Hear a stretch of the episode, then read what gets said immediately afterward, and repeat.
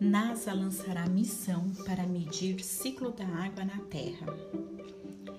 EFE, Washington, 22 de maio de 2018.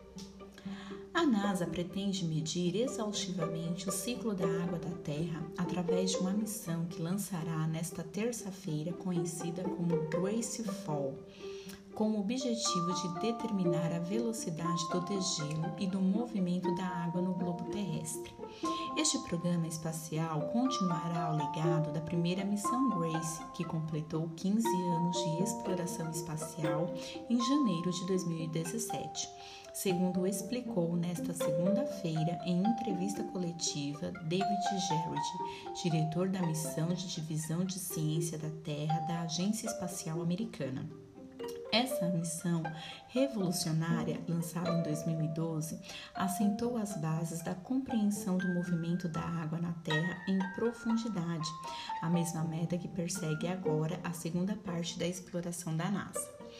Os satélites da Grace Fall, que orbitaram a Terra a, 22, a 220 quilômetros de distância, serão lançados amanhã às 12 horas e 47 minutos, horário local, 16 e 47 de Brasília, da base aérea de Vandenberg, na Califórnia, em um foguete Falcon 9 da, da empresa SpaceX.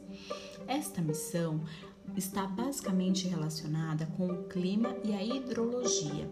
Servirá para entender de que maneira temos que administrar os recursos hídricos, declarou o cientista-chefe da missão, Frank Webb. A NASA deve divulgar os primeiros dados coletados pelos satélites 180 dias depois do lançamento da missão, cuja informação será analisada pelos especialistas a cada 30 dias.